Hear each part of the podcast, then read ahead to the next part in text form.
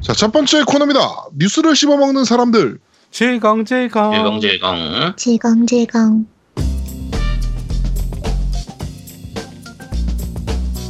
네. 한 주가 있었던 다양한 콘솔 게임 뉴스를 전달해드리는 뉴스를 씹어먹는 사람들 코너입니다. 첫 번째 소식입니다. Destiny 2 관련 소식인데요. 그 Xbox X에서도 30프레임이 돌아갈 30프레임으로 돌아간다라는 이제 뉴스가 나왔었잖아요. 음, 그렇죠. 그러다 보니까 이제 번지가 능력 부족한 게 아니냐라는 의, 의혹들이 이제 제기가 됐었는데 그것에 대해서 번지가 직접적으로 해명을 했습니다. 어, 첫 번째로 어, 우리는 파트너들이 파트너들 어떤 쪽이든 어, 타기종에 대해서 성능을 낮춰달라고 요구한 게 전혀 없습니다. 우리는 절대로 기기 성능을 억제하지 않을 것입니다.라고 하면서 뭐 마지막에서 가장 중요한 것은 이제 뭐 마지막 문장인데요. 우리는 Xbox One X에 대한 4K 해상도 견적을 짜고 있습니다. Destiny 2 출시가 된 이후로 Xbox One X가 나오니까 우린 지금 당장은 일단 출시되는 콘솔에 집중을 하고 있습니다. 라고 얘기를 좀 했습니다. 이게 몇 가지 소문 때문이죠. 그러니까 보통 네. 얘기하는 소니 쪽 이제 플스 4 프로로는 60프레임을 돌릴 수가 없는데 네. 그 이제 엑원 X 쪽은 성능상 60프레임을 돌릴 수 있을 텐데도 소니하고 차이가 나버리면 이제 엑원 쪽으로 가버릴까봐 소니에서 압박이 들어가서 이제 둘 다 똑같이 하향 평준화 시켰다. 네. 라는 이제 그거에 대한 이제 해명이죠. 네, 이제. 그렇죠. 네.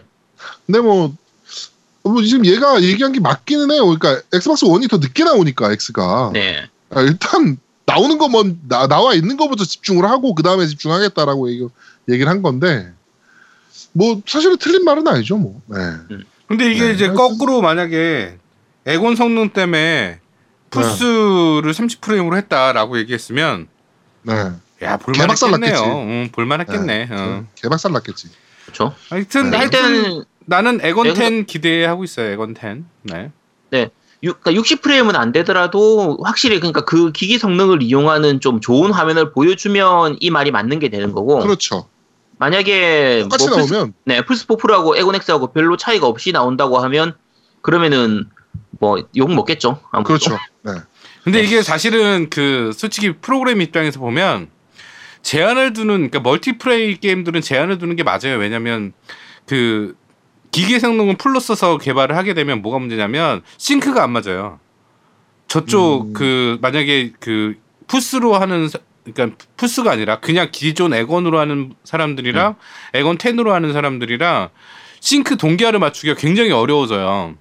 하긴 또그 네. 생각해 보면 Xbox One은 30프레임인데 저게 Xbox One X가 또 60프레임으로 나와 보면 그렇죠. 음. multi에서는 확실히 좀 문제가 될 수도 있겠네요. 어, 서로 유불리가 갈리니까. 근데 그 네, 부분도 네, 얘기- 네. 그 부분도 얘기했거든요. 얘기했는데 이제 그 부분 외의 다른 뭐 예를 들면은 object에 object들. 대한 뭐 네, 네. 조 부분이라든지 그 다른 그래픽 상향 부분은 충분히 할 수 있을 텐데 네. 이제 그런 부분이 어떻게 될 거냐 이건 좀 네. 나중에 뚜껑 열어봐야 알겠죠. 그렇습니다. 하여튼 나올 때가 이제 아직 얼마 남지 않았기 때문에 예, Destiny 2 같은 경우는 네, 나오면은 그때 한번 저희가 비교 한번 해보도록 하겠습니다. 아 근데 난 네. 데스티니가 이렇게 재미가 없지.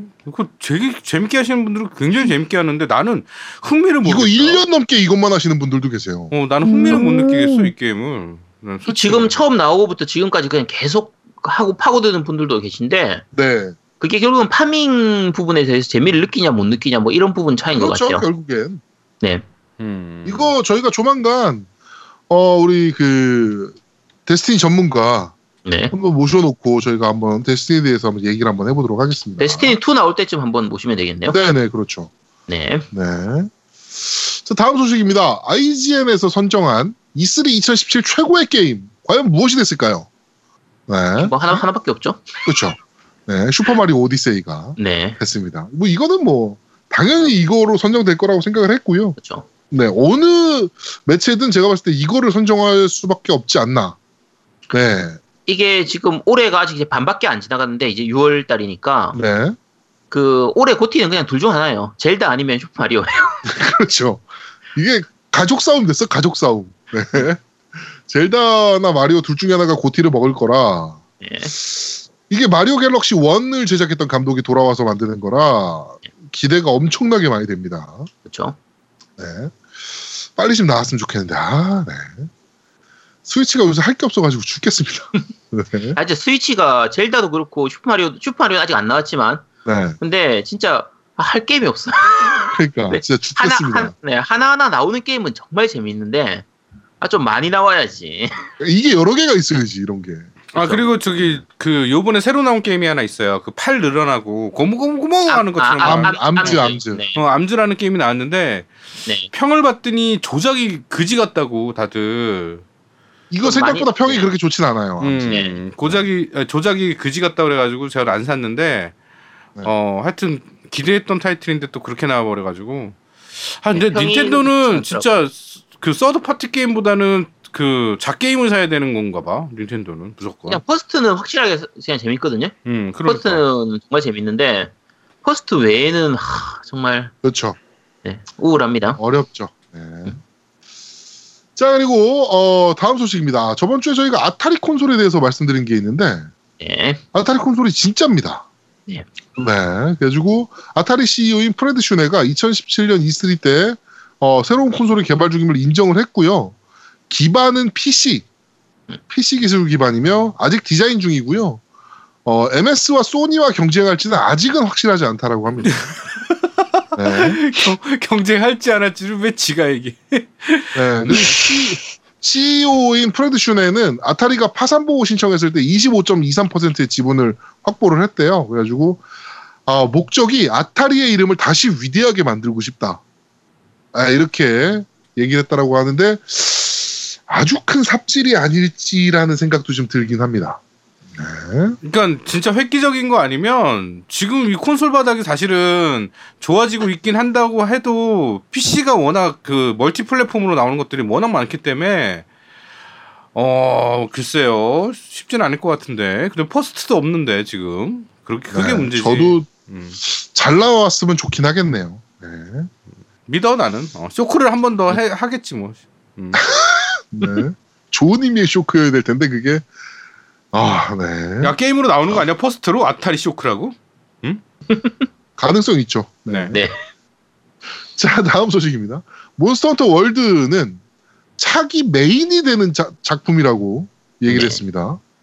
그러니까 질문이 이제 spin-off냐 메인이냐라고 얘기를 했는데 질문이 그쵸. 있었는데 몬스터 헌터 월드는 차기 메인이 되는 작품이 되는 몬스터 헌터입니다. 음. 여태까지 나온 타이틀들과 차이 아, 다르다고 해서 메인 타이틀이 아닌 것이 아닙니다. 이게 사실 본가에서 개발하고 있는 거기 때문에 그쵸. 누가 봐도 메인이긴 하겠죠, 이게. 음. 네. 이게 몬스터 헌터 같은 경우에는 그러니까 게임사들마다 약간 좀 민감한 부분들이 있는데 대부분은 그 이제 플랫 이 플랫폼 holder들 그러니까 닌텐도라든지 소니라든지 마소 쪽하고 계약을 맺을 때 네. 이제 그 정규 시리즈 numbering 시리즈는 어디하고 낸다 이런 식으로 계약을 맺는 부분이 있어요. 그렇죠. 음. 그래서 몬스터 헌터 3라든지 몬스터 헌터 4 같은 경우에는 계속 이제 닌텐도로 나올 수밖에 없었던 게 네. 닌텐도하고 계약돼 있기 때문이거든요. 음. 그 중간에 몬스터 헌터 프론티어라든지 이런 게 이제 다른 쪽으로 나올 수 있었던 건 그거는 이제 스피노프 작품이 외전작이니까 가능했던 거다. 네. 이라서 그래서 몬스터 헌터가 과연 이게 메인 작품이냐 메인 numbering이냐 아니냐인데 메인 numbering은 아닌데 메인 작품이다 이거죠. 네, 그렇습니다. 네, 어느 정도 이제 그런 부분들을 피해가기 위한 건데 사실 그 이제 디렉터라든지 전체 지금 그래픽 나오는 거나 이런 부분들을 보면 이번 발표회 때 나온 것도 봐서 그렇고 뭐 충분히 메인 작품 쪽으로 가는 것 같아요. 네. 음. 자, 그리고 다음 소식입니다. 콘솔용 NBA 2K18 네. 어은 비앙그라로 확정이 됐습니다. PC판만 한글화됩니다. 굉장히 좀 독특한 케이스인데요. 그렇죠. 사실 요새는 거의 콘솔판이 한글화가 되고 PC판이 비한글화인 경우들이 간간히 좀 있었는데 음. 이게 이번에 거꾸로 어 콘솔판은 비한글화인데 어 PC판은 한글화가 되는 음. 네, 약- 약간 특, 네, 모습을 특, 보입니다. 특이한 케이스죠. 이건 보통- 게임 게임이에요? 네, NBA. 농구, NBA 무슨 게임이에요? 농구 아 농구 농구 게임이요. 아, 무슨 게임? 음. 농구 농구 바스켓볼 어허. NBA, 어허. NBA, NBA. 음. 아, 뭐 어차피 NBA 자체를 모르니 혹시 그 마이클 아 조던 알아요? 2K18이어가지고 다르게 생각한 겁니까? 왜요? 아니요, 아무 그냥 아무 생각 안 했어요.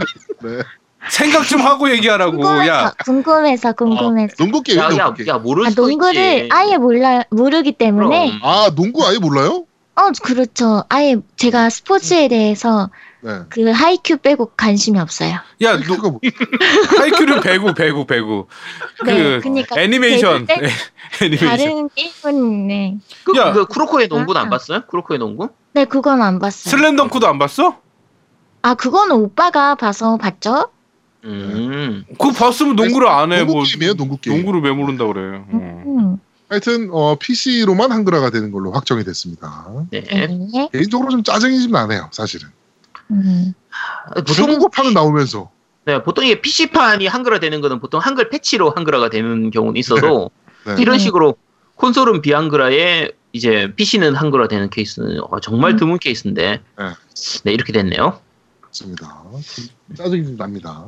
네. 자, 다음 소식입니다. 어, 코나미, 아, 코나미래. 코지마 히데오가 개발 중인 데스 스트랜딩에 음. 관련된 소식인데요. 현재 플레이가 가능한 단계까지 개발이 완료됐다라고 합니다. 네. 그럼 있을 때 보여주든가. 근데 이게 그 중간에 그 누구였더라 소니의 어떤 뭐 간부급 뭐 그런 사람이었던 것 같은데 이, 플, 이 요걸 플레이를 해보고 나서 소감을 얘기를 했는데 소감이 뭔지 알 수가 없는 소감. 그러니까 뭐 말 그대로 뭔지 모르겠는데 정말 뭐 제- 아. 좋긴 좋다 정말 끝내준다 어. 뭐 그러긴 하는데 뭐 이 장르도 얘기를 안 하고 뭐 어떤 어. 식으로 진행됐는지도 전혀 얘기를 안 하고 이래가지고 네. 그냥 말 그대로 궁금증만 유발하는 거의 그런 수준으로 음. 끝났었거든요. 네. 근데 뭐 일단은 코지마가 만드니까 네. 믿고 기다리면 되겠죠. 그렇습니다. 아, 이거 E3 때좀 보여주든가, 좀. 살짝이라도. 그렇습니다. 네. 자, 그리고 요새 소니가 어그로를 참 많이 끄는데요. 어, E3 무대에서 인디 게임을 보여주는 건 의미가 없다라는 어그로를 끌었습니다. 아, 저게 음.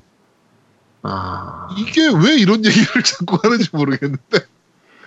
어, 글로벌, 어, 소니 인터랙티브 엔터테인먼트의 글로벌 보스인 짐 라이언이, 어, 이번 컨퍼런스에 대해서 이제 얘기하면서 인디 타이틀을 발표하는 것이 사실은 더 이상 중요하지 않다라고 평을 했습니다. 이게 결국은 그 마- 이번에 마이크로소프트 쪽에서 발표를 할 때 인디 게임을 많이 발표를 했다 하다 보니까 그 네. 부분을 까기 위해서 얘기한 것 같은데 네네.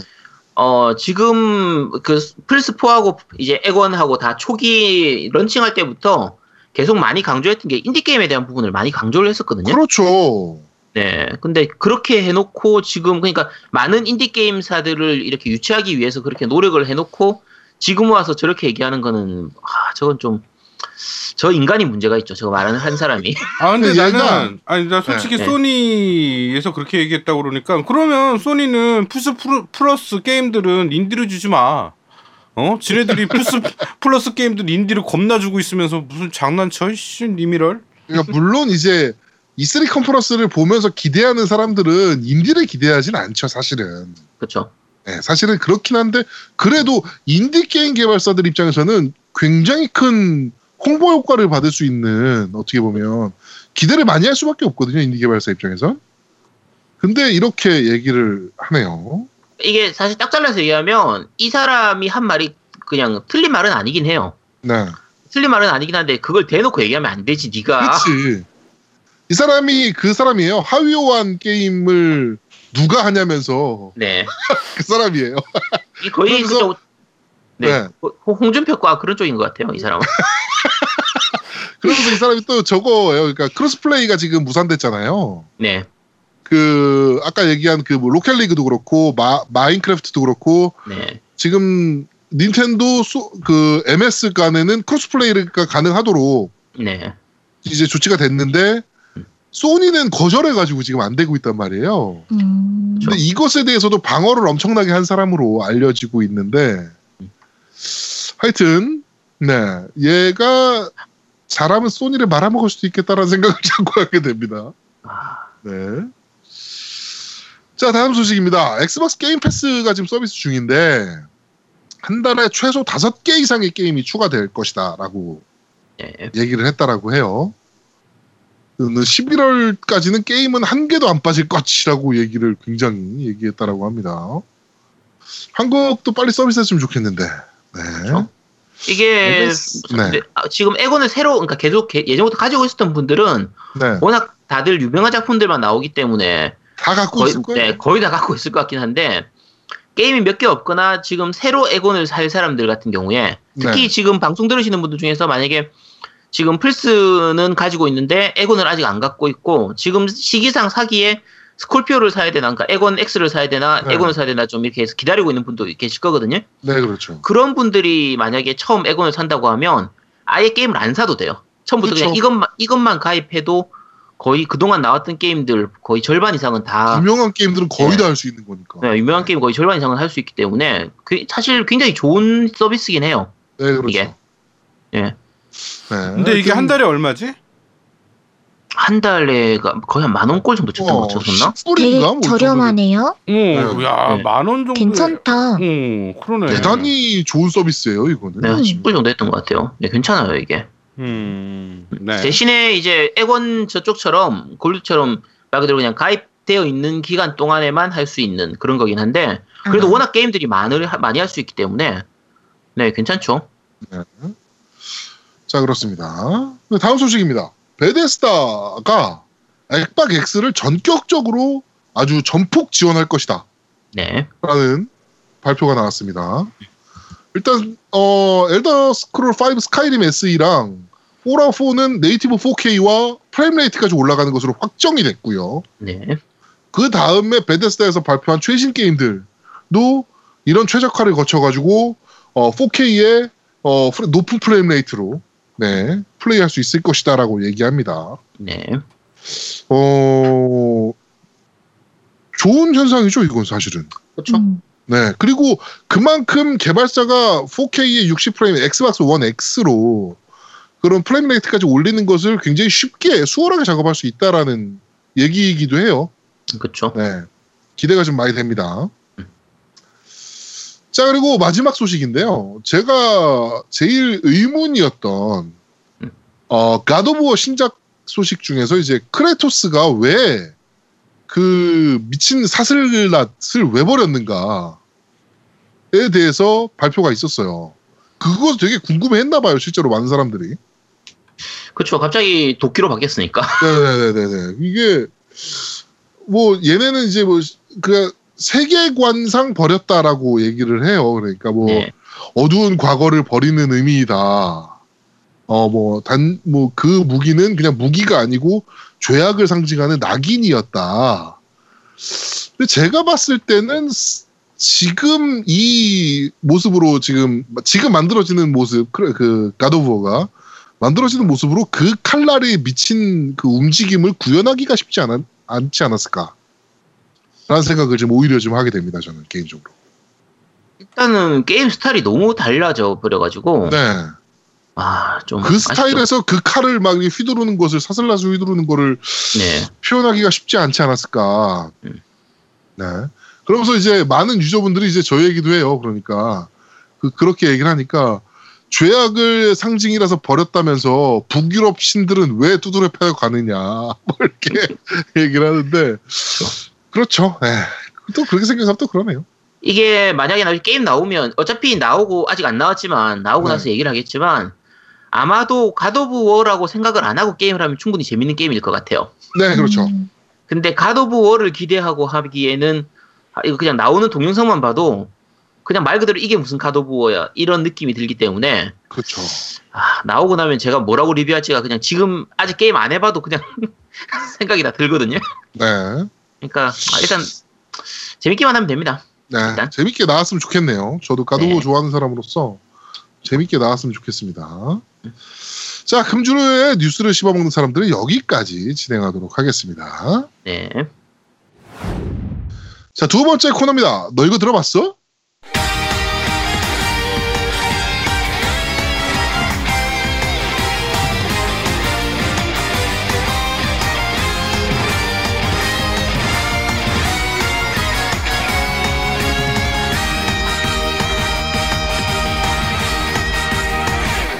자, 어, 게임 OST를 소개해드리는 너 이거 들어봤어 코너입니다. 저번 주에 한 주 쉬었고요.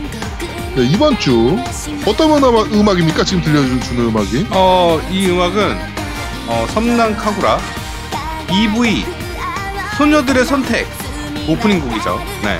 네. 어, 참, 네.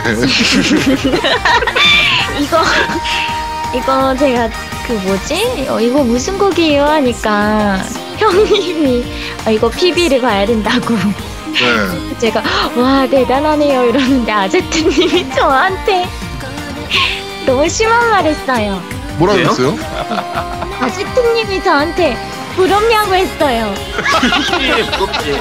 어 이거 다른 분들 이, 게 오프닝이거든요. 플스4판 오프닝으로 네. 그 하면 볼 수 있는 건데 그 아주 시원한 그 여름 그 바다에서 바닷가. 바닷가에서 이제 여자들끼리 놀고 있는 그런 모습이거든요.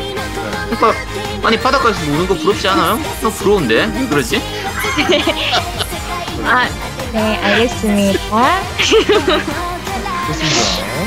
근데 그 선악카구라도 그렇고요. 그다음에 넵튠 시리즈도 그렇고 그다음에 넵튠 시리즈에 이제 또 다른 것들 있잖아요. 그 네. 네. 스피노프작들 그 뭐, 어디죠? 그 다른 것들 있잖아요. 뭐죠? 그 아 이름 생각이 안 나는데 하여튼 이런 게임들의 음악들이 너무 좋아. 음 그쵸. 네. 원래 그래요. 데드 오어 얼라이브 그 익스트림 비치 발리볼도 OST는 기가 차요. 빠라뽕 빠라뽕 그거 네네네네. 빠라뽕 빠라뽕 음, 네. 하여튼 그야 고요가 실웃음 터졌어 실웃음. 어야 빠라뽕 몰라? 빠라뽕 빠라뽕 그거 몰라? 네, 저 모르는데요. 어. 빠라뽕 빠라빠 이거 이거예요. 하여튼 하여튼 어, 곡들이 너무 좋아요. 신선하고 그다음에 되게 그 여름에 많이 이제 있는 음. 그런 네. 흥겨운 곡들. 네, 그런 것들이 많기 때문에 아 저는 네. 개인적으로 넵튠 음악도 그렇고 썸너카우라 음악도 그렇고 너무 좋은 것 같아요. 네. 그쵸. 가, 가볍 게 들, 즐기기 참 좋죠. 네. 이거는 꼭 그 그냥 음악만 듣지 마시고요. 유튜브에서 영상 찾아보시면 네. 어 그냥 흐뭇하게 보고 계실 거예요. 네. 제가 예전에 그, 그 리뷰 쓴다고 뭐 한 게 있는데 내가 조회수 내 유튜브에 올린 것 중에 조회수가 두 개 가장 많은 게 딱 두 개가 있어요. 뭐냐면 이 섬랑카구라 오프닝 오프닝이랑 네. 또 하나는 옛날 360 시, 시절에 엑스파 360 시절에 뭐가 있냐면 그 아 뭐죠 그그 바나나 바나나 그 거 있잖아요. 그게 오네찬바라 어, 오네찬바라 네. 엑스박스 360 버전으로 나온 최초 버전 네. 네. 네. 네. 그 오프닝이 샤워씬이 나오면서 나오는 오프닝이 있거든요. 네. 그거를 캡처해서 올렸는데 조회수가 장난이 아니야. 음. 그것 때문에 내가 유튜브에서 막 나한테 그 저기 뭐냐 광고 수익 내라고 막 이러고 장난 아니었어요. 자, 재수 씨가 이 방송을 꼭 들어봐야 되는데. 맞아요. 네. 자 다음 곡은 지금 나오고 있는데 어, 다음 곡은 섬란카구라 어, 이제 이 방송이 나오는 날 발매하는 거죠. 어, 피치 비치 스플래시. 네, 그렇죠. 이거의 그 트레이너 영상이에요. 영상에 나오는 음악인데, 아, 이것도 정말 참, 그 영상미랑 이런 거를 만드는 참, 가, 이 센스, 센스가 아주 장난 아닌 것 같아요. 이게 영상미를 얘기할 정도의 영상인가요? 그럼요. 아니, 뭐, 아, 시원, 네, 시원시원하고 정말 음. 연출이 좋죠. 그래, 이, 어, 야, 이런 거는 음악과 같이 딱 보면 딱 이게 감이 오지 않아요? 이게? 그죠? 네. 아. 정말 대단하신 분인 것 같아요. 난, 우리, 나 음악 할 때도 이렇게 영상 작업할 수 있는 분이랑 일러스트 그리시는 분들이랑 좀 같이 작업하고 싶다. 네. 고유양은 지금 이 영상 보셨는데 네. 어떤 걸 느끼셨어요? 우미는 쓰레기다 이런 걸 느끼셨나요? 아, 그냥, 아, 다들 눈호강 하겠구나, 이러고. 네, 처음부터 이제 끝까지 멈출 수 없이 그냥 영상 계속 볼 것 같아요. 네. 많은 분. 너도 봅니까? 저요? 저도 계속 봤는데. 부럽구나. 아예, 아, 그 해변에서 뛰어노는 게 부럽죠. 네. 그렇죠. 알겠습니다. 아, 우리도 그런 의미예요. 네, 그런 네네네. 그럼냐고 한 거지. 그럼요, 그럼요. 네, 음. 네. 이게 더울 때 바닷가에서 노는 것만큼 부러운 일이 뭐가 있어요? 그렇죠. 엄청 부럽죠. 이게 그 섬란카구라 시리즈가 그 장르 자체가 아까 지난주에 이제 그 제아동님이 말씀하시면서 그랬었는데 원래는 액션 게임으로 나와서 폭유 하이퍼 배틀이거든요. 네, 제목 자체가 포규예요. 네 그렇죠. 이게 흔히 얘기하는 일본 모에 게임들에서 대놓고 모해하는 장르의 한 가지거든요. 네, 그 대표적으로 꼽히는 게 이제 섬랑카구라라든지 DOA라든지 지난번에 그 네, 던전 그 제목 뭐였지? 모에로 크로니클 같은 네, 그런 네, 게임들인데 이게 별 기대 안 하고 하면 꽤 할만한 게임이에요. 첫번 처음 나왔던 초기에 나왔던 3DS용 게임들은 좀 별로였는데 요즘 나오는 섬란카구라는 생각보다 할만해요. 이 섬란카구라 피치비치 스플래시 이거는 네. 그 멀티가 있어요? 아니 뭐 있, 있을걸요? 네 있었던 것 같은데 아직 안 나왔으니까 제가 안 해봐서 모르겠는데 네. 뭐 아마 있겠죠. 어차피 멀티 대전 한번 합시다. MC 대- MC 대전. 그쵸 해야죠 이건. 네.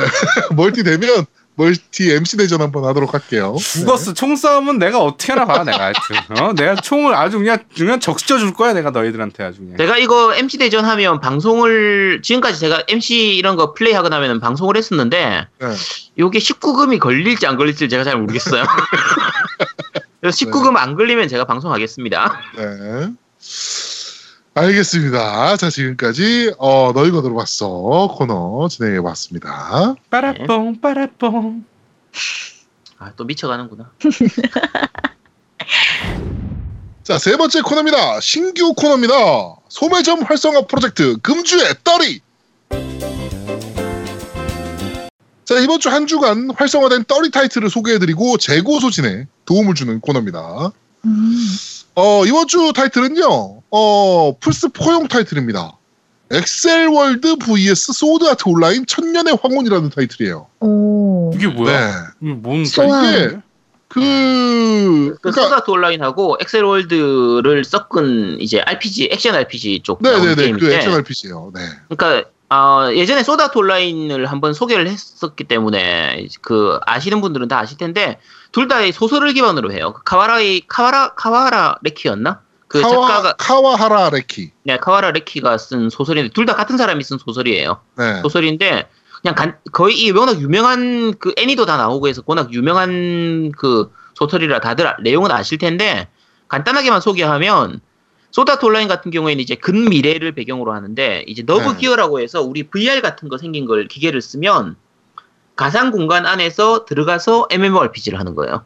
네. 이게 신경을 직접 연결을 해서 내가 꼭 진짜 그 세계 안에 들어간 것처럼 이렇게 만드는 그런 안에 들어가서 그러니까 가상 공간 안에서 들어가서 게임을 하는 건데 네. 게임의 기본 스토리가 처음 시작할 때 스토리가 뭐였냐면 들어갈 수는 있는데 로그아웃을 못해 음, 그리고 게임 내에서 죽으면 실제로 죽는다 음, 라는 그런 설정으로 해서 그 이제 소드 아트 온라인이라는 가상 게임 그 게임 안에서도 나오는 게 게임이에요 소다, 그 소드 아트 음. 온라인이라는 게 네네네. 음. 네, 그걸 기본으로 해서 만들었던 소설이고 아까 액셀월드 같은 경우에는 그거보단 좀 더 미래라고 봐야 되는데 요거는 이제 사람 뇌에 직접 연결하는 어떤 이제 컴퓨터 같은 거를 이제 몸에다가 심고 이식을 한 상태에서 앱을 통해서 어떤 가상의 공간을 만들어서 그 공간 안에 들어가면 다른 사람들은 거의 멈춰 있는 상태에서 이제 그 가, 그러니까 그 가상 공간이 그러니까 가속 공간이라고 부르거든요. 그러니까 말 그대로 네. 엑셀 월드예요.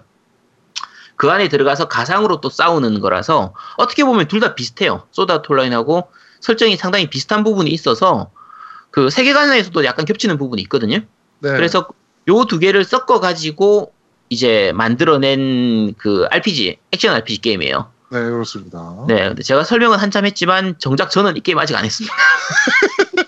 그러면 그래가지고 이게 얼마에 그- 떨이 됐다는 거야, 이 게임이? 이게 원래 4월 달에 그 발매가 됐어요. 네, 4월 달에 발매가 돼가지고 지금까지 판매가 되고 있었는데 어, 지금 마지막으로 떨이 된 가격은 48,000원.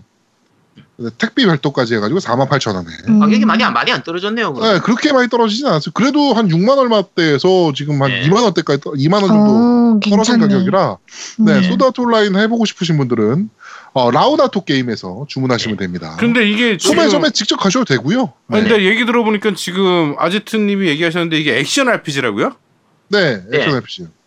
그러면 RP, RPG성이 좀 더 강한 액션 RPG라고 생각하시면 아, 어, 오케이 오케이 알겠습니다. 네. 돼요. 네. 근데 이게 게임 자체는 평이 전반적으로 괜찮은 편인데, 어, 약간의 한- 그좀 진입장벽이라고 하면 좀 그런데, 엑스- 지난번에 소드아트 온라인 게임도 마찬가지였는데, 액셀월드나 소드아트 온라인을 모르고 하면은 좀 재미를 즐기기가 힘들 거예요. 네. 음, 그럴 것 같아요. 네, 음. 그래서 저거 만약에 이걸 하고 싶으면 일단 애니는 다 나왔거든요. 액셀월드하고 소드 아트 온라인 둘 다 애니가 음, 이제 있으니까 음. 안 Sword Art Online 같은 게 이제 2기까지 나와 있어서 일, 적어도 1기만 보시면 돼요. Sword Art Online 1기하고 Accel World 1기는 좀 보고 게임을 하는 게 아마 훨씬 재밌게 즐기실 수 있을 음. 겁니다.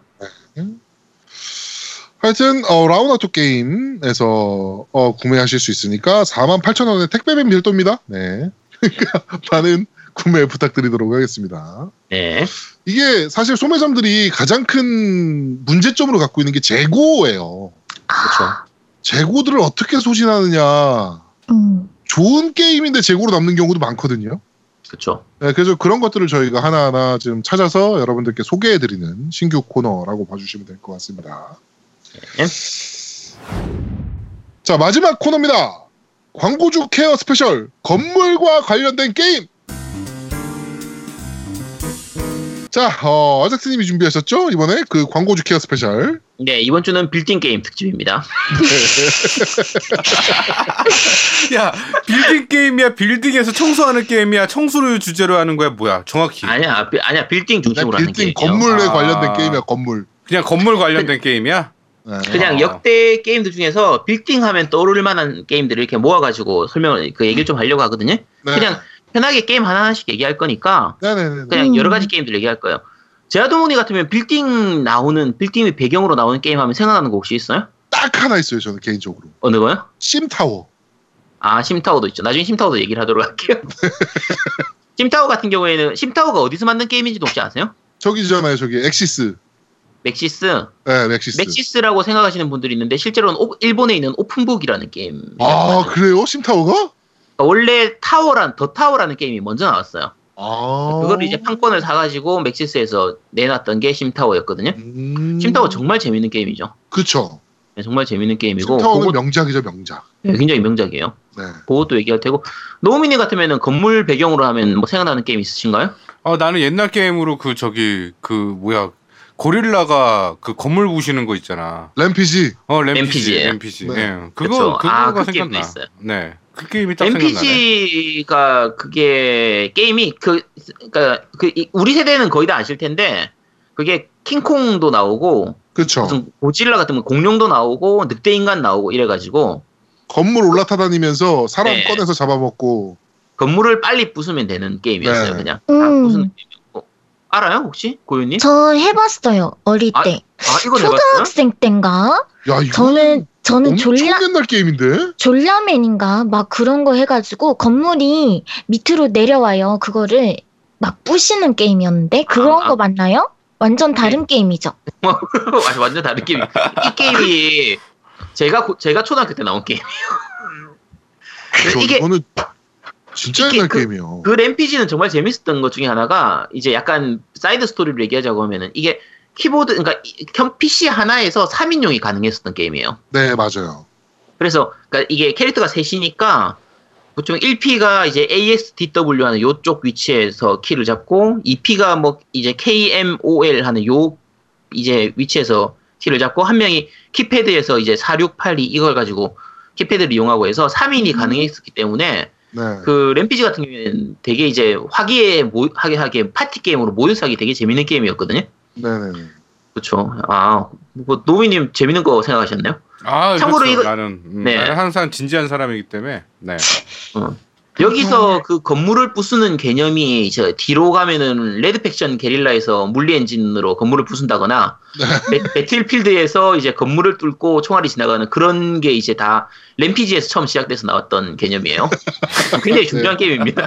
네. 네. 그리고 이제 이게 건물을 부시니까 청소를 해야죠. 네. 그렇죠. 네. 그 청소는 S 클린이 하면 됩니다. 네. 네. 네. 혹시 고현님은 뭐 빌딩 배경으로 하는 게임 생각나는 거 혹시 있으신가요? 심 SimCity인가? 아 SimCity. 음, 음. SimCity. 네. 네. SimCity가 맞아요. 아까 SimCity 혹시 해봤어요? 그 저는 그 유명한 분이 그 게임을 하는 걸 네. 보기만 했어요. 아 보기만 직접 해보진 않았고요. 네. 그 SimCity가- 심타운이랑 똑같은 건가요? SimCity가? SimTower. 네, 아, SimTower. 아, 달라요. 타워하고는 전혀 다르고요. 음. 그러니까 SimCity는 도시를 키우는 게임이고 그렇죠. 어 맞아요. SimTower는 그 도시 내에 있는 빌딩 하나를 네. 예, 만드는 게임이에요. 아. 게임이라서 조금 개념 규모가 조금 다르긴 해요. 음. 일단은 두 가지 다 SimTower하고 SimCity하고 나중에 둘 다 한꺼번에 얘기를 할게요. 그러면 네. 네. 자, 약간 시대 순서로 해서 제일 처음부터 얘기를 좀 해보도록 하죠. 네. 자, 83년도에 나온 게임이고요. 네.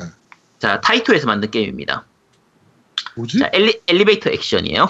아 엘리베이터 액션 명작이죠 명작.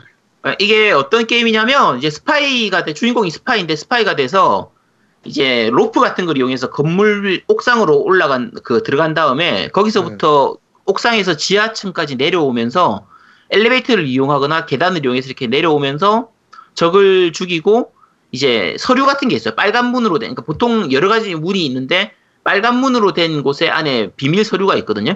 네. 그래서 그 문 안에 들어가서 서류를 훔친 다음에 지하층으로 내려가서 차를 타고 도망가면 끝나는 게임이에요. 음. 네, 이게 명작이죠. 저- 정말 간단한 게임이긴 한데 이게 어, 되게 재밌어요. 재밌는 게 이제 여러 가지 그러니까 어떻게 보면 조작이 간단한데 예를 들면 앉기 그다음에 뭐 총 쏘는 거 점프 이 세 개밖에 없는데 예를 들면 엘리베이터를 타고 있을 때는 앉기가 안 돼요. 그러니까 왜- 왜냐면 이제 앉으려면 조종기를 밑으로 내리는 그 조작을 해야 되는데 네. 엘리베이터를 탄 상태에서 그걸 누르면 엘리베이터가 밑으로 내려가거든요. 그래서 엘리베이터를 탄 상태에서는 앉기가 안 된다든지 아 그러네요. 네. 네, 엘리베이터 안에서 내가 조종기를 위아래로 해가지고 오르락 내리락 하면서 적의 총을 쏘고 피하고 특히 이제 적 총알이 굉장히 느리게 날라오기 때문에 보고 피하는 게 가능해요. 네. 그래서 굉장히 쫄깃한 게임이거든요. 어, 여러 가지 기믹으로 예를 들면은 내가 엘리베이터를 이용해서 상대방을 깔아뭉개서 죽이기도 하고 이제 반대로 내가 엘리베이터에 깔려 죽기도 하고 그러는 게임이라서 음. 네. 사실 굉장히 좀 재밌는 게임이고요. 뭐 중간중간에 이제 전등 같은 게 있어가지고 그 전등을 총으로 쏘면 그 전등이 떨어지면서 적을, 적이 죽기도 하고 그리고 또 그게 전등이 깨지면서 어두워져가지고 잠입이 용이해지기도 하는 그런 게임이라 이제 요 게임이 이제 나중에 점점 발전을 해가지고 Metal Gear Solid라든지 뭐 Splinter Cell이라든지 뭐 Hitman 이런 식의 이거 잠입 액션 게임으로 발전되기 때문에 네. 게임사에서는 굉장히 중요한 게임이죠. 네. 아마 우리 세대는 다들 아실 거예요. 다들 해보셨죠? 그렇죠. 해봤죠. 네, 다들 이게 해보시죠. 80년대 나온 엘리베이터 액션은 모르실 수 있는데 네. 94년도에 나온 엘리베이터 액션 Returns라는 게임은 네, 그거는 네, 요거는 많이 아실 거예요 실제로. 오히려 그걸 뭐 안 해보신 분도 많을 텐데 우리나라에서는 많이 그런가? 안 들어왔거든요. 음, 저는 네, 오히려 엘리베이터- 이걸 알고 있었거든요. 아 그래요? 네. 초기작이 그 당시에 오락실에 웬만한 오락실엔 다 있었을 정도로 그렇죠. 좀 유명했었고 네. 엘리베이터 액션 리, Returns 같은 경우에는 그러진 않았기 때문에 네, 네. 네, 뭐 일단 어쨌든 둘 다 엘리베이터 액션 리턴즈 같은 경우에도 그 게임 시, 그 시스템은 별로 달라진 게 없었어요. 똑같아요. 네. 네, 그래픽이 그래픽 엄청 좋아졌죠. 그쵸. 그리고 캐릭터가 좀 늘고 스토리 같은 게 좀 늘긴 했는데 네. 전반적인 게임 시스템은 거의 비슷했기 때문에 네 어쨌든 엘리베이터 액션 이 빌딩 게임의 그 거의 시초입니다 네. 조상 같은 분이죠 자 두 번째 게임은 모모코 120%라는 게임이에요 뭐예요?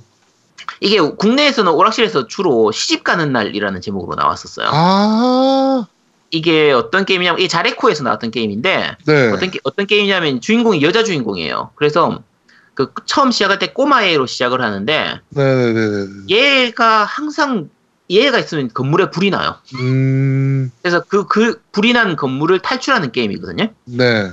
이게 제목이 왜 시집 가는 날이냐면 아까 얘기했던 처음에는 1스테이지에서는 유치원생으로 조그마한 꼬마인데 네. 이게 2스테이지 되면은 초등학생, 그 다음에 3스테이지는 중학생, 4스테이지 되면 고등학생 이런 식으로 어, 점점 커지고 제일 마지막이 되면은 이제 웨딩 드레스 입고 이제 결혼식까지 가는 것까지 진행이 돼요. 네. 그래서 제목을 시집 가는 날로 했던 것 같은데 네, 네, 네. 그 굉장히 재밌는 게임이었어요. 이 액션성도 괜찮고 혹시 해- 안 해보셨나요? 어, 난좀 해봤- 해봤네요. 난안 해봤어. 지금 아, 찾아봤는데 해본 게임이에요. 네. 네, 이거는 이것도 굉장히 유명한 게임이라서 되게 재밌는 게임이었어요. 이게 이- 아, 네, 네, 이게 그 저 뭐야 그 빈 공간 점프 잘못해가지고 떨어지면 네, 네, 떨어져 죽잖아요. 그렇죠. 네, 근데 그 아까 말씀하신 마- 마지막 그 그러니까 저 뭐죠? 그 왜 드레스 입고 있을 때 네, 네, 떨어질 때 빤스가 보여요. 어, 네, 이게- 그래가지고 아는 네. 형들이 그거 하면서 계속 그걸로 빤스 봤던.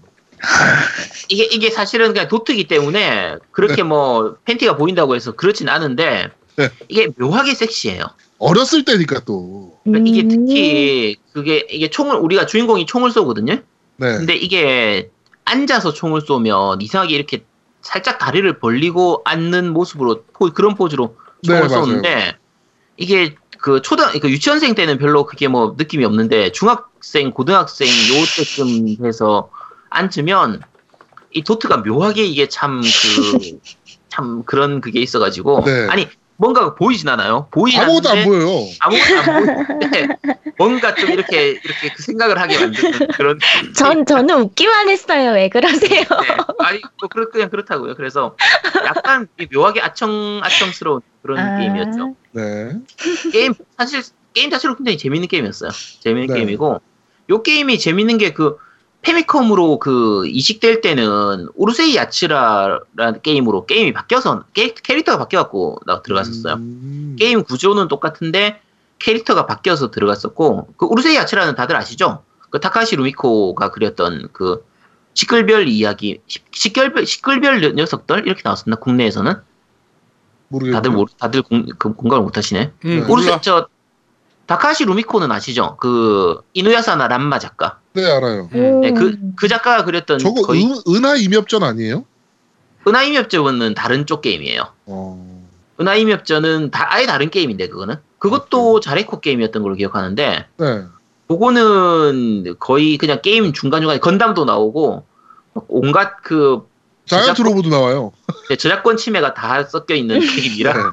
그 시대의 일본 게임은 그런 게 많긴 했어요. 저작권 같은 거 다 무시하고 그렇죠. 이렇게 만드는 게임이 많이 있어가지고 어쨌든 그건 아예 다른 게임이고요. 어, 뭐 어쨌든 그런 그, 그 어, 그랬습니다. 이거 더 얘기해봐야 어차피 못 알아듣겠네. 자, 넘, 네. 넘어, 넘어가도록 하죠. 어, 람마 하니까 노래가 생각나네. 람마 노래. 람마 노래나? 어. 그쵸, 람마 노래. 알지? 띠리딘 띠리리리딘 그거. 맞아요. 야빠빠 람마- 야빠빠 어이 너이 차 그거. 네. 고현님 람마를 봤었어요? 네, 아, 그래요? 네. 이거 우리 중학교 때만 한데 람마가. 그러니까. 굉장히 오래됐는데. 저 봤는데 음. 그 물에 이게 빠지면 91년도예요. 물에 빠지면 뭘로 변해? 그러니까. 람마가. 여자애. 음 봤네. 야, 이거 신기하네. 어떻게 야, 알지? 야 대단하네. 재방송 있었나? 제가 반, 어, 나 봤거든요. 91년도가 아니네. TV 시리즈가 89년도에 처음 시작했네. 그러니까 굉장히 오래됐는데. 네. 이게 제가 거의 중학교 고, 그 시절 그때 열심히 봤던 그 만화였는데 이게 만화는 87년부터 시작됐어요. 네, 이게 미묘하게 야해요. 그래서 국내판은 많이 삭제가 됐었거든요. 그렇죠. 이렇게 힘, 좀 약간 흐물건하게 이렇게 그 색칠해가지고 이렇게 나왔던 만화에서 속옷 그래서- 분명히 속옷샷인데 반바지로 바꿔져 있고. 그거는 그건 코믹스판이고 애니판에서는 그냥 말 그대로 하얀 구름이 막 이렇게 따라다니는 아. 그런 식이었거든요. 그러니까 왜냐면 그 돼지가 피를 토하는데 코피가 팍 하고 튀는데 안 야해 하나도 상황은. 근데 원래 야해야 네. 되는 건데 하여튼 걔가 그 원본 찾아서 보고 그랬어요 저는 막 시티헌터랑 음. 같이 해서. 네, 당시에는 그렇게 많이 했었죠. 네 그렇죠. 네. 네. 자, 어쨌든 뭐 아까 얘기가 했는데 근데 요 게임을 왜 제가 빌딩 특집에다 넣었냐라고 하면 그 이번은 그 우리 광고주인 에스크린의 블로그를 가 보니까 그 불이 나서 이렇게 건물 같은 거 실내에서 불이 나면 이렇게 까맣게 그름이 서잖아요. 네. 이거를 하얗게 완전히 다 청소를 하더라고요. 오. 음. 진짜 거의 새 것처럼 이렇게 청소를 하는데 나는 그게 되는 걸 보고 보통은 그렇게 하면 그냥 다 깎아내고 이렇게 새로 도색을 음. 하고 이런 걸 생각을 음. 했는데 네. 여기는 그냥 청소를 해가지고 그걸 다 없애버리더라고요. 아, 대단하네.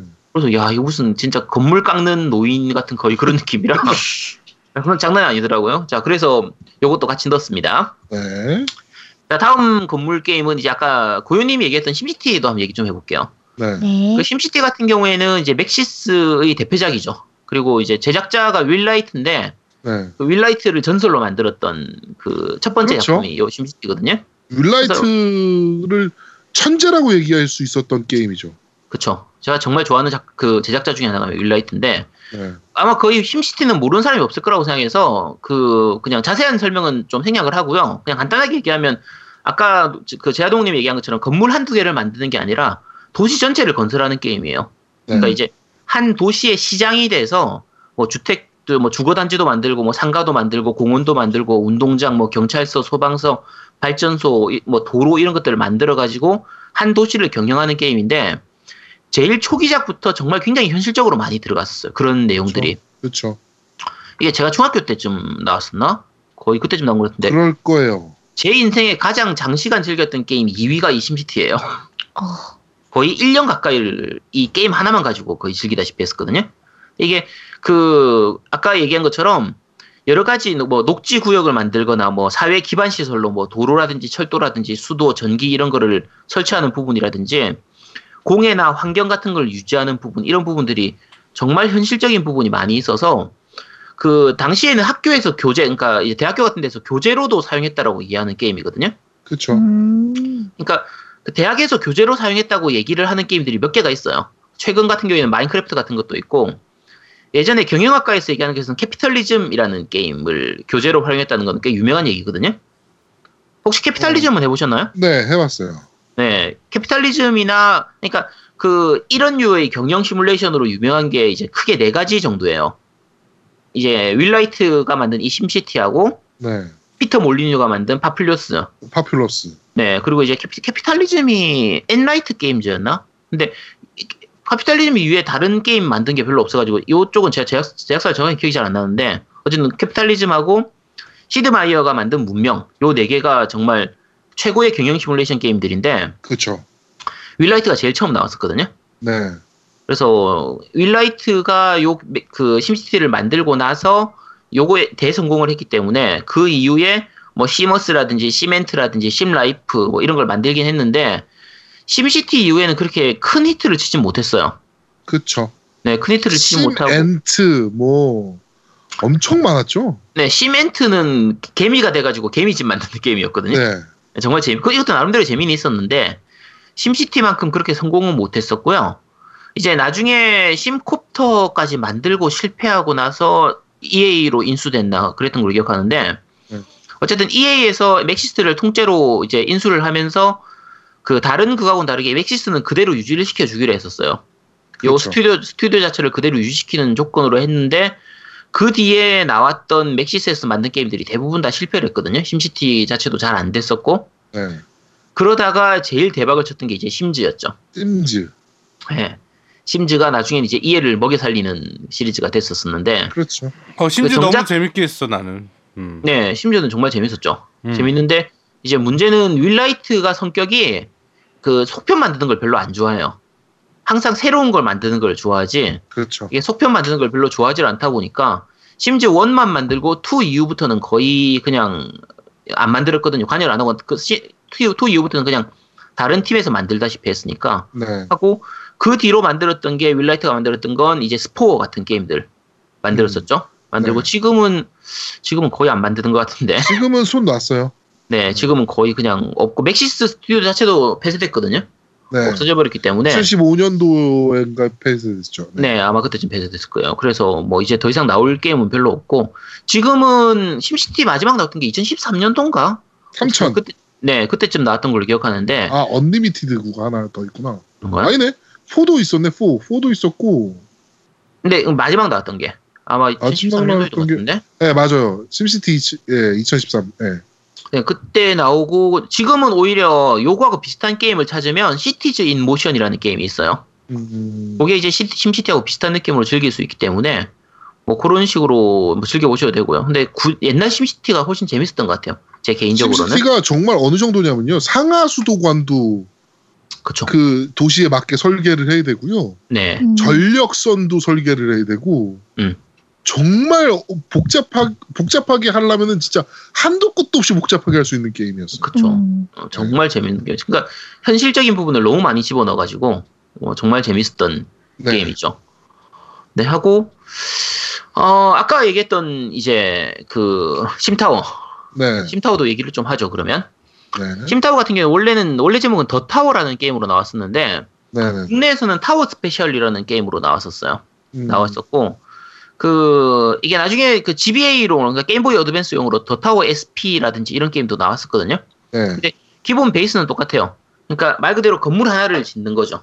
그러니까 이제 1층에 보통 뭐 예를 들면 로비 같은 거 만들고 2층에다가 아파트 같은 이제 그런 거 만들기도 하고 네. 호텔도 집어넣고 뭐 상점가도 집어넣고 중간에 엘리베이터도 설치하고 에스컬레이터도 설치하고 그래서 진짜 말 그대로 건물 하나를 그대로 만드는 거의 그런 게임이거든요. 네.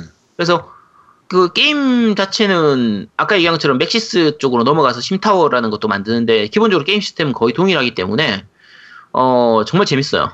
정- 이거 현실적인 부분도 굉장히 많고 잘 만들었어요 심타워는. 네 나중에 되면은 지하철역 같은 것도 만들어야 되고 뭐 극장도 넣고 음. 상점도 만들고 좀 규모가 더 커지면 쓰레기 처리장이라든지 병원 뭐 교회 같은 것도 만들고 그런 게 있었거든요. 네.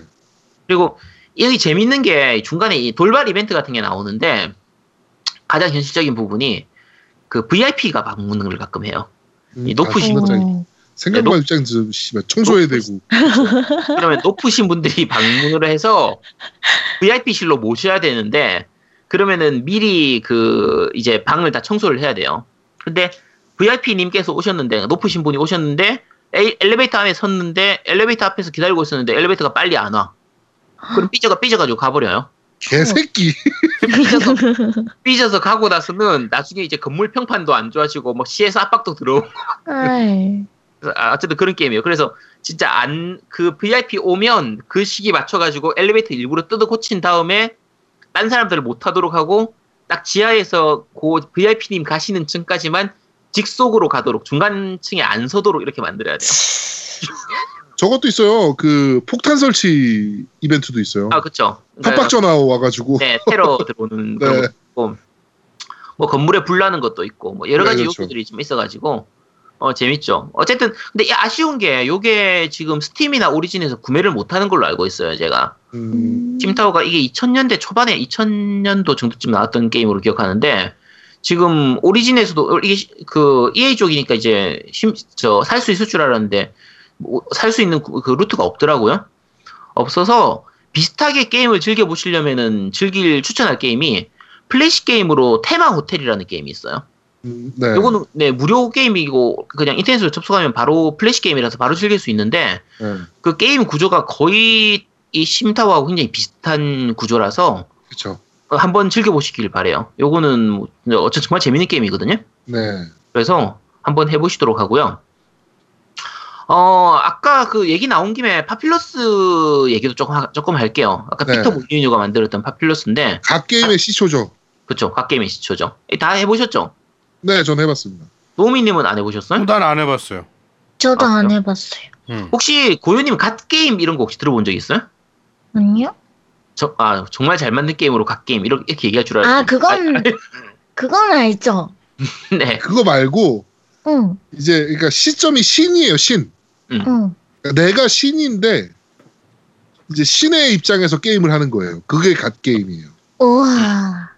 그러니까 이제 어떤 게 가능하냐면 그 음. 예를 들면 땅을 높이고 낮추고 해서 평지로 만들고 뭐 낮게 만들고 음. 바다를 육지로 만들기도 하고 뭐 이런 식을 뭐 번개를 치게 하기도 하고 이런 식으로 하는 게임인데 네.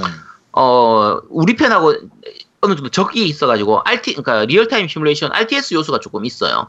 그래서 이제 전략적인 부분도 좀 들어가게 되고 경영 자체를 하는 부분도 좀 들어가게 되고 해서 그러니까 굉장히 재밌는 게임이었거든요.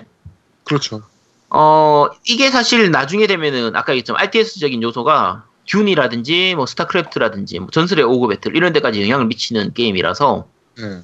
농담이 아니라 진짜 영향을 미쳐요. 그래서 그 구도 자체가 굉장히 비슷하거든요. 그래서 굉장히 재밌는 게임이고 어, 피터 몰리뉴 같은 경우에는 이제 그 콘솔 쪽 게임 쪽으로 하시는 분들은 최근에 즐기는 거는 Fable 때문에 아마 알게 되실 거예요. 그렇죠. 그 사이에 나왔던 게임들도 많긴 한데 예를 들면 Theme Park 같은 것도 있었고 Dungeon Keeper. Dungeon Dungeon Keeper 제일 유명한 게임이죠. 또. 그렇죠 Dungeon Keeper는 어떤 게임이냐면 이제 악마가 돼 가지고 던전을 건설한 다음에 용사가 무찔 그 몰려오면 그 용사들을 무찌르는 게임이에요 그러니까 내가 몬스터 입장에서 그렇죠 나는 던전을 잘 만들어서 악마들이랑 잘 살고 있는데 자꾸 용사들이 쳐들어와. 씨발 짜증나게. 아, 그렇죠 그래서 함정도 만들고 네. 막그 용사들 못 쳐들어오게. 음, 네, 막 그런 그런 게 임이에요. 네, 이 던전 키퍼를 약간 이렇게 흉내내서 만든 게 결국은 강명관 시리즈 음. 카게로 같은 네. 시리즈고요. 최근 게임 중에서는 이제 용사 주제의 건방지다 같은 네, 게임들도 그렇죠. 있죠. 그게 결국은 던전 키퍼의 그 컨셉을 그대로 가져온 게임이거든요. 이때 당시에는 정말 충격적인 게임이었어요. 던전 키퍼는. 그렇죠. 왜냐하면 재밌... 모든 게임이 음. 용사 입장에서 게임이 시작이 됐던 때거든요. 그때는. 그런 시대인데 그렇죠. 예. 근데 이거는 과감하게 악마 시점. 음. 그래서 용사가 정말 왜 쳐들어오든지 자꾸 쳐들어와. 짜증나게. 네, 그런 게임이었어요. 거의 느낌상 이제 고요님 입장에서 우리를 무찌르는 거의 그렇죠. 그런 느낌에 가까운 거죠. 음. 그래서 고요님이 하면 정말 재밌어 할 만한 게임인데 어, 요즘 차기작이 안 나와서 정말 아쉽네요. 제가 한 2까지 나왔죠 아마. 2까지 나왔나 3까지 나왔나 기억이 잘 안 나네요. 네, 제가 2까지로 기억을 하는데. 네. 네. 어쨌든 지금은 거의 안 나오기 때문에 독수리 안 나오기 때문에 약간 아쉬운 게임 중에 하나죠. 네. 그리고 그 다음에 만들었던 피터 몰리뉴의 게임이 Black and White. 같은 게임. 그렇죠. 네. 요거는 Popul. 네, Populous하고는 다른 의미로의 god 게임이었고요.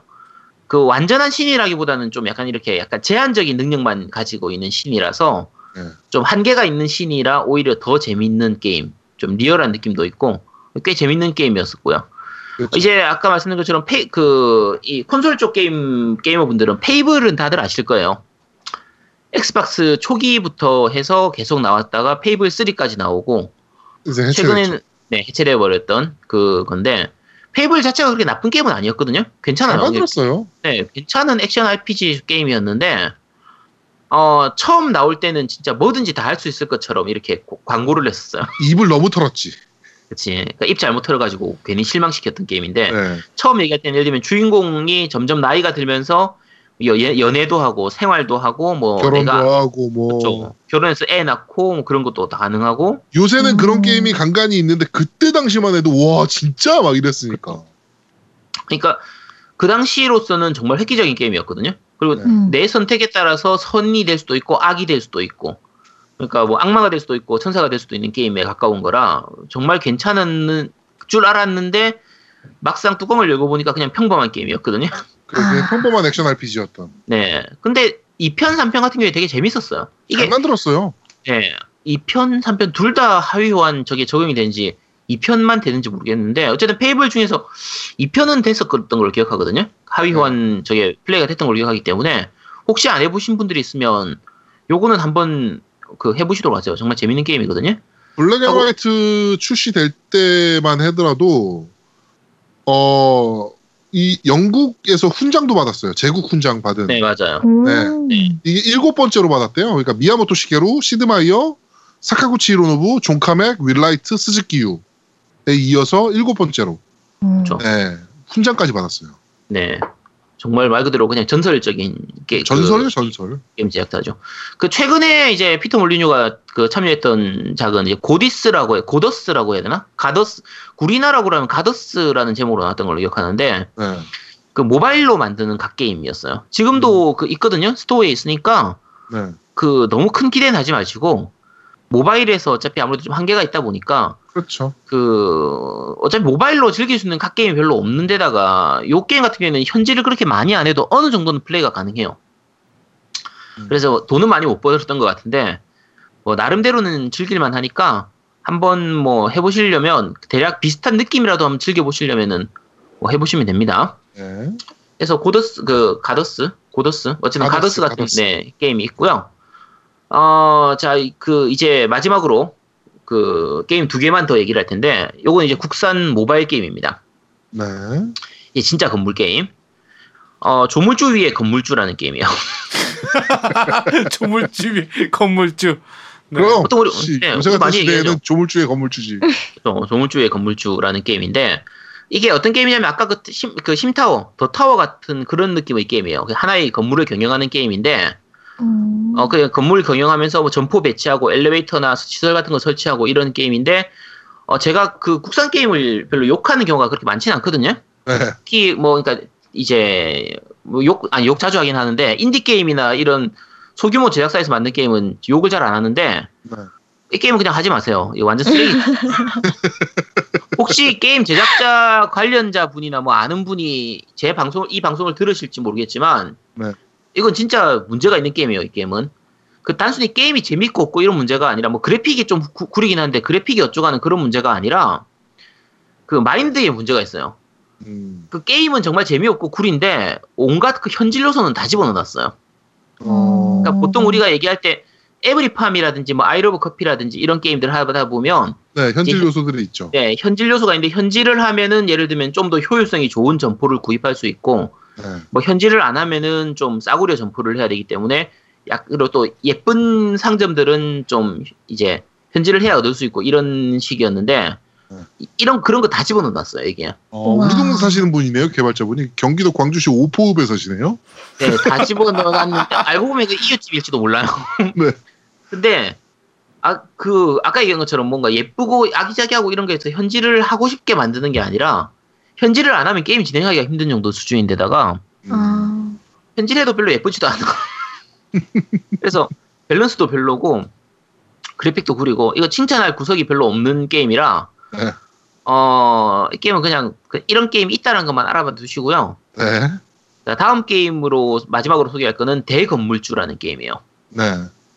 이쪽은 그럭저럭 괜찮습니다. 어, 게임 자체가. 네, 요거는 건물 하나를 경영하는 게 아니라 이제 부동산 돈놀이 하는 게임이에요. 음, 그러니까 이게 스- 약간 스토리도 있거든요. 스토리가 뭐냐면 이제 처음에 월급쟁이로 시작하는데 네. 이제 처음에 월급쟁이로 그냥 월급 받아서 먹고 살고 이렇게 하는 그런 거다가 이제 스토리상 초반에 이제 길에서 지나가던 어떤 할머니를 이제 교통사고가 하는 걸 구해주는데 그 할머니가 알고 봤더니 어마어마한 건물주였고 이 오. 할머니가 자네 이걸 한번 먹고 살아봐라 하면서 원룸을 하나 주는 거예요. 음. 그래서 그 원룸을 이렇게 굴려 가지고 돈을 벌어서 이제 나중에 뭐 아파트도 사고 뭐 빌딩도 사고 이렇게 점점 키워오는 그런 게임이거든요. 네. 근데 이게 규모가 게임 진행하는 거에 따라서 규모가 어마어마하게 커서 처음에는 원룸이나 뭐 주택 몇 개, 건물 몇 개 하는데 나중에는 거의 기업도 사고 팔고 거의 뭐 나라를 주물럭주물럭 하는 거의 그런 수준까지 진행해요. 근데 장점이 그 약간 시간을 좀 들이기만 하면 현질 없어도 충분히 즐길 수가 있고요. 네. 이제 문제는 중간에 이제 그 이벤트 같은 걸로 해서 여자 캐릭터가 많이 나오는데 대부분 다 비서로 고용할 수가 있거든요. 네. 그래서 근데 비서를 고용할 때 그 보석이 필요, 흔히 말하는 보석이 있죠? 네. 현질할 때 네, 현질 요- 유도하는 그 보석이 필요한데 어 그 광고 보면서 이제 보석을 얻을 수 있는 것도 있긴 한데 좀 빨리 사고 싶으면은 현질을 한 2만 원 정도는 해야 그 예쁜 비서들을 다 고용을 하고 음. 이제 비서들 옷도 좀 갈아입힐 수 있고 좀 그런 게 네. 있어서 네. 뭐 제대로 즐기고 싶으시면 뭐 약간의 현질은 좀 필요한 게임이긴 해요. 네. 근데 이게 나중에 많이 커지면 돈 단위가 처음에는 몇만 원, 몇십만 원, 몇백만 원 이렇게 시작하다가 네. 나중에는 뭐 조, 경, 해까지 올라. 진짜 돈 뭔가 단위가 대리 만족할 수 있을 것 같아요. 그쵸. 음. 어, 근데 그 어, 근데 어느 정도 이제 경영 요소만 하면 조금 지겨울 수가 있으니까 뭐 이제 여자 캐릭터들하고 이벤트도 좀 있긴 해요. 그러니까 음. 뭐뭐 그런저런 이벤트들이 있는데 보면은 알 수 있죠. 야 우리나라에서 건물주가 인기 최고구나. 건물주만 그럼요. 하면 여자들이 줄을 서는구나. 음. 거의 그런 걸 느낄 수 있는 게임인데 어, 의외로 그냥 꽤 할만해요. 꽤 그냥 가볍게 즐기기 좋은 게임이라서 네.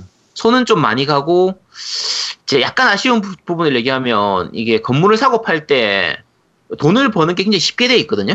네. 실제로 건물을 사고 팔면 양도소득세도 내야 되고 그렇죠. 건물 유지할 때 건물 보수 비용도 들어가고 이제 건물 유지하다 보면 이제 엑스크린 같은 곳에다가 맡겨가지고 건물 청소도 하고 이렇게 되고. 네 그런 것도 해야 되는데 그런 요소가 안 들어가 있어. 아. 그런 요소가 안 들어가는 게 조금 아쉽긴 한데 아, 딴건 어, 전반적으로- 괜찮은데 청소가 안 들어간다는 거는 납득이 안 되겠는데? 그쵸 건물은 음. 청소를 해야 되는데 그러니까. 음. 어. 그래서 그런 부분들이 약간 좀 비현실적이라서 그게 좀 아쉽긴 한데 네. 뭐 나름대로 우리나라 그 이제 금수저들을 이렇게 체험할 수 있는 그런 부분들이 있어서 네. 이 게임상에서는 흑수저도 금수저가 될 수 있거든요. 네.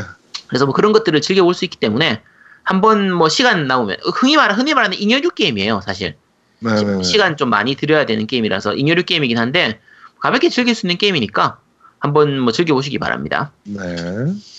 네, 오늘 그 빌딩 특집은 뭐 여기까지 하도록 하겠습니다. 네. 대건물주 네. 키우기까지 네. 저희가 소개를 해드렸습니다. 광고주 키워 special 건물과 관련된 게임 여기까지 진행하도록 할게요. 아, 근데 저기 하나 더 얘기할 거 있어요. 네. 부루마블이 안 나왔어. 부르마블은 건물 불마블은 여행사 세계- 광고 들어오면 그때 해야죠. 아, 그 제주도. 여행사 아, 광고 들어오면 아, 근데 원래 할 겁니다. 부루마블이 아이. 저거 아니야? 건물 그 나라의 특색 있는 아, 건물. 건물 세우는 맞네요. 네, 그렇죠. 어, 네. 그 건물이랑 아, 관련이. 그렇네. 부루마블이. 맞네. 어. 그러네. 아, 이게 부르마블을 얘기하면은 모두의 마블을 얘기해야 되는데 네. 내가 모두의 마블 그 게임 회사를 별로 안 좋아해서 그래서 음. 네, 그래서 그냥 생략했습니다. 네, 알겠습니다. 아, 그것도 네. 그거고요. 그거는 여행사 광고 들어오면 음. 그때 할게요. 네. 아시아나 항공이나 대한항공 뭐 이런 데서 아시아나. 항공이나 대한항공 나오면은 아 아까 더, The Tower 했는데 지금 저 그 Steam에서 타워를 검색하면 그 타워 게임이 있어요. 그게 뭐냐면 지금 노우미님 얘기하는 그 관제탑 에서 이제 음. 비행기 이착륙 이런 거 관리하고 하는 그런 게임이에요. 음. 그래서 아마 대한항공이나 아시아나에서 광고 들어오면은 그런 그런 게임 아마 소개하지 싶어요. 네, 비행기 게임도 할 수 있죠. 뭐 1945 뭐 이런 거. 아, 야 그거는 좀 그렇지 않나? 하여튼 많이 연락 주세요. 예, 다양하게 준비하고 네. 있습니다. 저희는. 네. 네. 그렇습니다. 아까 아제트님이 말씀드렸듯이 광고가 어떤 것이 들어오든 저희는 이런 특집을 할 수 있다라는 것을 아. 보여드리도록 하겠습니다. 자, 어, 이번 주 어, 그런데 말입니다. 광고주 케어 스페셜은 여기까지 진행하도록 하겠습니다. 네. 자, 겜덕비상 제 53화 코나미의 잡질편은 여기까지 진행하도록 하겠습니다. 어, 코나미 관련 뉴스가 좀 충격적이긴 한데, 어, 충격적이다기보다는 좀 짜증이 좀 나네요, 사실은. 네. 아, 근데 충격적인 국내에서 거, 그렇지. 충격적인 거보다는 그냥 쫌생이야, 쫌생이. 씨, 뭐 하자는 거야. 아니 국, 국내 게임 아, 저 국내 회사라든지 정치인들 저런 거에서는 저거보다 더 심한 걸 하도 많이 봐가지고 그렇죠. 뭐 S모 뭐 네. 기업도 S모사. 있고 S모 또 다른 S모사도 있고 네. 뭐 그래서 워낙 자주 보다 보니까 H모사도 있네요. 그러고 보니까 근데 아, 이게 근데- 그, 어. 네. 이게 사실은 선진국이라면 선진국일 수 있는 나라잖아요, 일본은. 그렇죠. 그렇죠. 네, 전 세계적으로 그러니까 지금 전 세계를 이끌어 나가는 나라 중에 하나인데 음. 근데 이따위로 행동을 하고 또 코나미 같은 경우는 또 게임 업계에선 또 사실은 이름을 빼고 말할 수 없는 나라 이 회사잖아요. 그렇죠. 게임의 역사를 게임에서니까. 얘기할 때. 음. 네. 그렇죠. 굉장히 초창기부터 있었던 회사라서 그렇죠. 뭐 프, 프로거라든지 뭐 이런 게임들로 네 그렇죠. 네, 그러니까 완전 고전부터 있었던 정말 유명한 게임 회사인데 이런 식의 쓰레기 같은 짓거리를 한다는 게 정말 좀 짜증이 나긴 합니다. 그렇죠. 하여튼 빨리 갑질이 없어지는 세상을 음. 저희 겜덕비상은 꿈꾸고 있습니다. 아 이게 사실은 우리 정치판들 그러니까 이런 정치판을 일반인들 그러니까 어린 학생들이 배우면 안 되는데 네. 사실은 그 잘못에 대해서 은폐 은폐하려고 하는 분들이 많아요. 그러니까 뭐냐면 그렇죠. 아 정치도 그렇게 하는데 뭐 이런 식이야. 그걸 왜 알려야 돼? 야 너가 말 안 하면 다 조용히 넘어갈 수 있잖아. 조용히 넘어가는 게 중요한 게 아닌데 다들 조용히 넘어가는 게 너무 당연시돼 있는 사회 같아. 그렇죠. 음. 예, 네. 나는 그게 너무 싫어가지고 하여튼 잘못된 거는 좀 지적할 필요는 있는 것 같아요. 고요가 그렇죠. 뭐 우리 겜덕비상만. 보더라도 우리 고요님이 우리한테 갑질 겁내하지 않습니까? 그렇지. 그쵸. 음, 왜요? 음. 아, 갑질을 그러니까. 그렇게 많이 하는데 아 어? 대부 대부분의 갑질하는 사람들은 본인이 갑질한다는 걸 몰라요. 그러니까. 그렇죠. 어. 아, 내가 어. 이거 당연한 거지. 네. 그 정유라가 얘기하잖아요. 야 부모 잘 만난 것도 능력이지. 그렇지. 이런 것처럼. 그러니까 고유님이 가해 원래 가해자들은 이 피해자한테 자기가 몰라요. 모르거든요. 오해입니다. 네, 도대체 무슨 무슨 뭘 했는데요? 아, 네, 하여튼 뭐 많아요. 네, 많으니까요. 들어- 네. 들어보죠. 제가 네. 들어볼게요. 제 말해보세요. 53화 코나미의 갑질편은 여기서 아니 여기 이렇게 하겠습니다. 안 된다고요. 저희는 다음 주에 좀 더 재밌고 알찬 방송으로 여러분들을 찾아뵙도록 하겠습니다. 고맙습니다. 감사합니다. 감사합니다. 이게 이게 뭐야? 뿅뿅. 뭐지? 끝. 네. 뭐죠? 아유, 고생 많았어. 어 고생 많았어. 어. 어, 아, 아 페르소나 해야 되는데. 어 나도 페르소나 하면서 지금 저희 방송했어. 아. 아, 다, 야 다음 주에 페르소나 특집 아, 이거 하긴 해야 되는데 다음 주까지 못 끝낼 것 같은데. 아니 뭐 끝났고 이거 한 60시간 해야 된다고. 80시간 아니 6시간 더 걸려. 지금 내가 30시간 정도 했는데 응. 아직까지 반에 반밖에 안 오고. 오늘은 그러면 다음